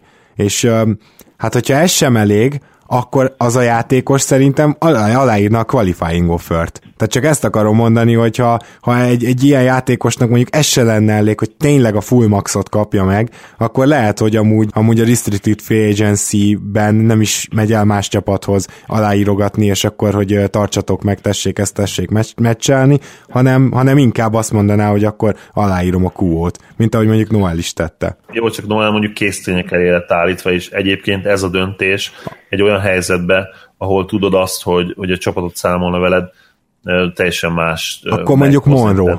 Akkor mondjuk, ahogy Monroe tette.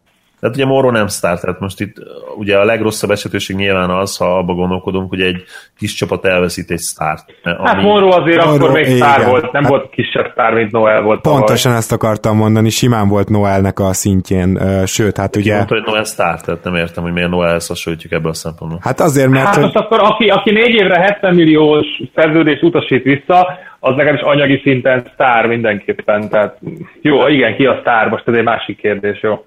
Igen egy Noelt elveszíteni mondjuk uh, restrictive, uh, restricted free agency-ben azért más, mint mondjuk egy LeBron-t, azt hiszem, abban egyetértünk. Tehát, és ez lenne a probléma ezzel, hogy garantáltan lenne olyan kis csapat, aki elveszíteni a sztárját. Még ha nyilván ez is egy összetett téma, és ugye is volt már ma szó, hogy most akkor tényleg a sztárok el akarnak menni nagy market csapathoz. Ha nem is akarnak elmenni, az szinte biztos, hogy olyan csapathoz meg elmennének, ahol jobbak a lehetőségek gyűrűt nyerni, és ez ugye megint nem feltétlenül egy GM vagy egy edző tevékenységen múlik, hanem a szerencsén is, mint például a Warriors példáját említhetjük. Tehát, hogyha egy small market csapat rosszul draftol, ők jó eséllyel fogják veszíteni egy ilyen szituációban a sztárjukat, hogyha, hogyha nem restricted free agent. De most attól függetlenül a Warriors példát, ha felhoztad, Curry is lehet, hogy kapott volna 4 év 44 milliónál többet annó, még a rossz bokájával, hogyha nem lett volna restricted, restricted free agent szerintem, vagy lehet, hogy akkor Diembré már a Warriors-ba játszol 8 évet. Szóval az, ugye így visszamenőlegesen belegondolni, ebben nem igazán lehet, hogy mi lett volna. Na, nem tudom, a megszüntetés az egyetlen normális módszer, de abban biztosan nem fognak belemenni a csapatok, a tulajdonosok. Igen. Plusz egy rizikó, mert most hiába mondhatod azt, ah, nem kell meghosszabbítani a játékos, majd nyáron, ha valaki beajánl neki valamit, akkor meccseljük, ha meg nem, akkor meg majd, izé, majd adunk neki valamit.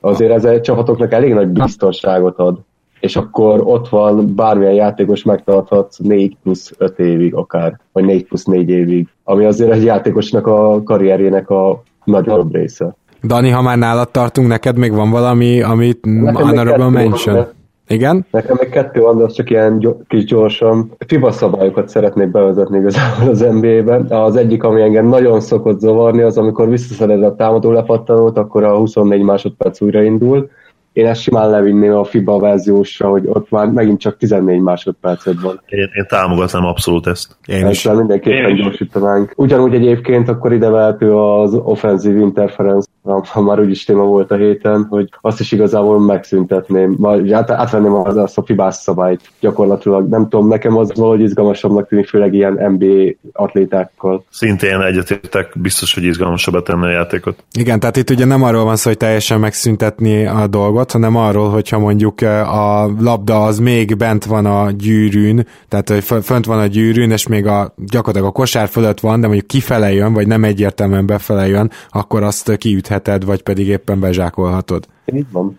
Hát azért, ja, hát azért ez necces az NBA-re, mert ugye itt sokkal, sokkal többen vannak a gyűrű fölött, így nagyságrendileg most rá, rámondok egy számot, kétszer annyi kéz van a gyűrű fölött, mint mondjuk a fibába. Most lehet, hogy túloztam, de szerintem ez a nagyságrend. Tehát, ez blokknak számít egyébként? Egy ilyen szituáció? Nem, ugye? Nem. Akkor, nem. akkor leütik a gyűrű, nem. Nem, azt szerintem, hát Lepattanó. még lepattanónak se biztos, ez érdekes. Semminek, az semminek, igen, szerintem. Bár nem nézek sok fiba meccset, de nem hiszem, hogy ez bármibe tartozna. Nem mindegy. Végül is igazából, igazából azért nem, azért mehet ez felőlem, bár veszélyesnek tartom, mert így is a bírókon fog dőlni, tehát ez gyakorlatilag ilyen 5-10-15-20 százalékot tolja el csak a döntéseket, hogy egy kicsit a más irányba, tehát nem olyan drasztikus dolog, de nyilván ugyanolyan nehéz, ugyanolyan nehéz lenne eldönteni, mint most, csak kicsit fásol van a határ. Ha már említetted a bírókat, ez azért lenne jó egyébként, mert ez például egy olyan szituáció, ahol a bírók elég sokat szoktak tévedni, az az, hogy vagy befújnak offenzív interferencnek valamit, ami egyébként nem az, vagy ugye, vagy ugye defensívnek, tehát ugye goal, goaltendingnek, és sokszor úgy is, hogy ugye nincs már a, a labda a gyűrű közelében. Ez gyakorlatilag megoldaná ezt a problémát is, hiszen nem lehetne se offenzív interferenc, így ha csak nem nyilván belülről nyúlsz be, és a, vagy a hálót meg, megfogod, vagy pedig ugye magát a, a gyűrűt lehúzod, sem pedig ugye a védő szempontból, mert ugye a védő leüthetné simán Egyébként ezt szerintem, ezt szerintem megint csak az NBA progresszivitásán múlik, mert ugye mondjuk hasonló eset a fociba a videóbíró, most nem menjünk bele, mert nem tudom a technikai részleteket, de amiben biztos vagyok, hogy technikailag megoldható, hogy van egy kamera a palánk tetején, a mostani száz kamerából az egyik, ami lefelé nézi a labda röppályáját, felismeri, hogy az a labda felismeri, az a kész, tehát tudja, hogy erre megvan a technológia, és ez mehetne automatikusan is majd, ha nem is egy éven belül, de négy-öt éven belül, tehát kérdés az, hogy bevezetik-e. Abszolút. igen, bocsánat, még ezt hadd mondjak egy gondolatot el erről, és tényleg gyorsan is reagáltok rá.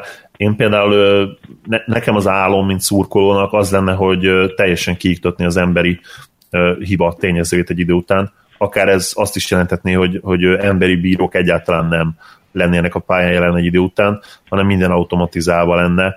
Azt gondolom, hogy a technológia már majdnem ott tart, bizonyos szempontból még lehet, hogy nem bár már egyébként szenzorokat is nagyon régóta be lehet építeni például a labdába, ugye Gyuri mondta a kamerát, ugye lehetne használni nyilvánvalóan a teniszben látott challenge rendszert is, amit most már egyébként tesztelnek real time-ban, tehát most már letesztelték egy tornán úgy, hogy ugye nem is kell challenge-et hívni, hanem gyakorlatilag amikor kint van a labda, és a bíró nem vette észre, automatikusan jelez a rendszer. Szóval ez, ez is szerintem egy ragyogó változtatás lesz teniszbe.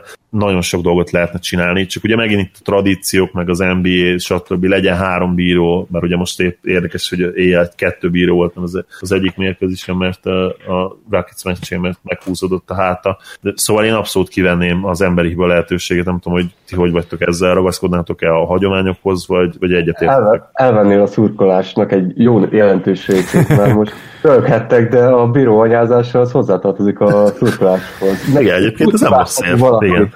Ha nem lenne ilyen hiba lehetőség, akkor el kéne fogadnod, hogy a te csapatod azért vesztett, mert rosszabbak voltak. Ez most lehet, hogy érzi. Dani, ne, te, te. Ne, most úgy csináltál az első mondatodban, mintha nem ismernéd a szurkolókat, vagy mintha ismernéd a szurkolókat, a másodikban meg az ellenkezőjét bizonyítottad. Mindig lehet kifogást találni. Most nem lesz bíró, akkor úgyis úgyis találunk majd más, hogy miért kapott ki a csapat. Hát de nem egyszerű, hogy a bírót hibáztatni. Nem, vírusos a program, vagy valami. Jó, de a, a, a faltot, hogyha te most olyan csak megnézném, hogy egy mesterséges intelligenciának kiadjuk, a, mert odáig fejlődik a, a bíraskodást, és akkor a faltot a kosárlabdának a klasszikus szabályai szerint kellene nézni, vagy például a lépéshibát. Hát hallott haver itt egy mérkőzés, az hogy, hogy néz neki, tehát hogy így konkrétan szerintem az első negyedben kipontozódna a játékosok fele, és egy meccs az valószínűleg egy négy órán át tartana. Jó, hát ez nyilván úgy kerülne vezetésre, hogy előtte a G-ligában évekig tesztelik, stb. stb. Tehát ez, ez egy kivitelezhető dolog, majd nyilván egy 10-20 éven belül előtte évekig teszteléssel, stb. Ez előbb-utóbb be, be lehet programozni ezt a gépet úgy, hogy LeBron crab dribble move-ját felismerje. Igen.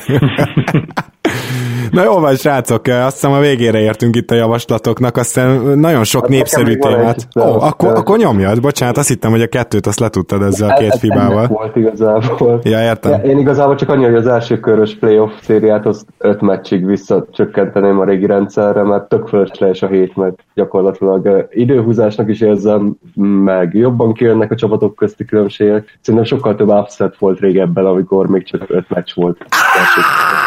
Hát viszont egy kicsit problémás azért, mert volt itt egy olyan nyugat az elmúlt nyolc évben, ahol legalább kettő, hanem három olyan elsőkörös párharc volt rendszeresen, mondjuk 2011 és 2015 között biztosan, ahol így vért izzadtál, és lerágtad a tíz körmet. Meccsen is vért tudod. Már most Például a tavalyit megnézed, nem volt semmi az első körben, 4-1 volt, nem mindegyik. Igen.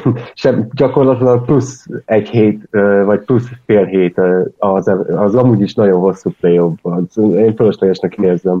Meg a játékosok is tudom, már a nyilatkozatokból úgy hallom, hogy ők is elég fölöslegesnek érzik. Jelezném azért, hogy 1-2-3 szituáció függő playoff meccs kivétele szerintem több pénz kiesés egy csapatnak, mint, mint a, átépíteni az egy kis pályás történetemet. Tehát itt azért nagyon súlyos 10 millió dollárokról beszélünk szerintem egy, egy playoff meccsen. Hát itt egy meccset vennél el mindenkitől, a, konkrétan. Hát vagy hármat. Hát hogy érted, szituáció függő, egy, kettő, három. Itt most a maximum lehetőségből. Max három meccs van a nyolcadik helyezetnek. Hát, hát max akkor átlagban kettőt most mindegy. Nem, nem, nem, bocsánat, max kettőt vennél el, tehát egy szoros meccsen, ami 4-3 lenne, az 3-2 lenne, tehát ott kettőt veszel. Ja igen, bocsánat. bocsánat igen. Az, az, egy hazai, meg egy vendég. Igen. Jó, az a tévés szempontból szerintem mindegy, tehát gondolom mind a hát nem, nem, tudom a szabályokat, de sok pénz az a lényeg. Csak a hazai meccsekért kapsz pénzt. Vendég. Mindegy, a sok pénz, azt tartom. Ja. Nyilván ez, ez, ez, az egy hátránya van, hogy ez pénzügyileg nem írni meg a ligának egyértelmű. A, a keskának annak híznia kell, ugye? Az biztos. Mint ahogy a mi májunknak is, mert véget ért ez az adás, szintén szép hosszú lett. Ha tudnátok, a tegnapi milyen hosszú volt, most én teljesen fellélegeztem, hogy csak 1.43 alatt befejeztük, vagy 1.41-nél járunk, hát ti valószínűleg hallgatók körülbelül olyan másfél óránál, úgyhogy azért kaptok egy számot, amit beírhatok, hogyha végig követtétek minket végig követtetek minket ebben a Retro Bold Don't Lie stars.hu keleten-nyugatonban. Mondjuk ez a szám legyen 147, és nagyon szépen köszönjük, hogy velünk tartottatok, és én pedig nagyon szépen köszönöm Májár Györgynek, hogy itt volt és megosztotta velünk az ötleteket. Szia Gyuri, köszönöm, hogy eljöttél. Én köszönöm szépen a lehetőséget. Sziasztok! És természetesen Daninak is, aki szintén itt volt velünk, és lehet, hogy még valami Mavzel kapcsolatos podcastben lesz is. Minden esetre szintén köszönöm a részvételt. Én köszönöm, hogy itt lehettem, egy élmény volt. És hát, mint mindig most is nagyon örülünk, hogy Zoli is itt volt velünk, igaz? Így van, én is örülök, hogy itt lettem, és köszönöm és srácoknak, hogy megtiszteltek minket a, a nosztalgikus jelenlétükkel. És Dani, ezt meg akartam kérdezni tőled, mert olyan rég hallgattam Boldont Light, hogy a végén is ment intro? E, igen, a végén is volt valami zene, de azt a Gyuri tudja megmondani, hogy mi volt pontosan, mert, mert nem tudom már. Uh-huh. De elég rá, Gyuri. Valami Eminem. Valami, valami, ó, igen, Eminem, Eminem volt, most így abszolút nem ugrik be. Na, de ott volt, igen. Majd, majd visszahallgatjuk, igen, és igen. Aha, legközelebb azt is be fogjuk játszani, jó, hogy akkor teljesen autentikus legyen ez a, ez a nosztalgia. Bocsánat, most már akkor bele kell szólni. Szerintem, ha lehet ilyet mondani, a Beach Please 2-nek volt szerintem az a klassz, nem csak Eminem, hanem Snoop Dogg, meg mindenki más is volt abban, és annak az a rohadt jó alapja az volt a mhm. végén instrumentálisban. Igen, igen, igen, megvan. Azaz. Jó. You only get one shot. Igen. Ezt az egy számot is sem kaptuk. Tehát akkor legközelebb Beach Please is lesz egy ilyen uh, Beach Please teljes, 2. igen, Beach Please, igen, Beach Please 2, bocsánat, nagyon fontos, szintén uh, lesz majd Májer György, szintén lesz majd Cibogdani, és szólunk nektek, hogyha, hogyha megint elkövetjük ezt a boldantlájos uh, gondolkodást, és mondjuk egy másfél, kettő, vagy három, vagy négy órában kifejtünk valamit. Vagy hat, vagy hét. Igen, igen, igen, ezt ugye így, így ki tudja. Minden esetre köszönjük, hogy itt voltatok velünk ma is. Sziasztok! Köszi, hello! Köszi, sziasztok! Ha más podcastekre is kíváncsi vagy, hallgassd meg a Béton műsor ajánlóját. El tudod képzelni, hogy a podcastet, amit éppen most hallgattál, fél év múlva már a mesterséges intelligencia generálja? Mi sem. De ha érdekel, eljött már a gépek lázadása. Hallgass bele az Embertelen podcastbe. Orsós Lajos vagyok, a műsor házigazdája. Egyelőre még élőben. Egyelőre. Fedezzük fel együtt, hogyan ismerkedik, randizik, mesél és vitatkozik Betty és Péter, két teljesen mesterséges intelligencia. Lajos, a podcast címét mond még egyszer, Léci. Oké. Okay. Embertelen podcast. Ez a műsor a Béton közösség tagja.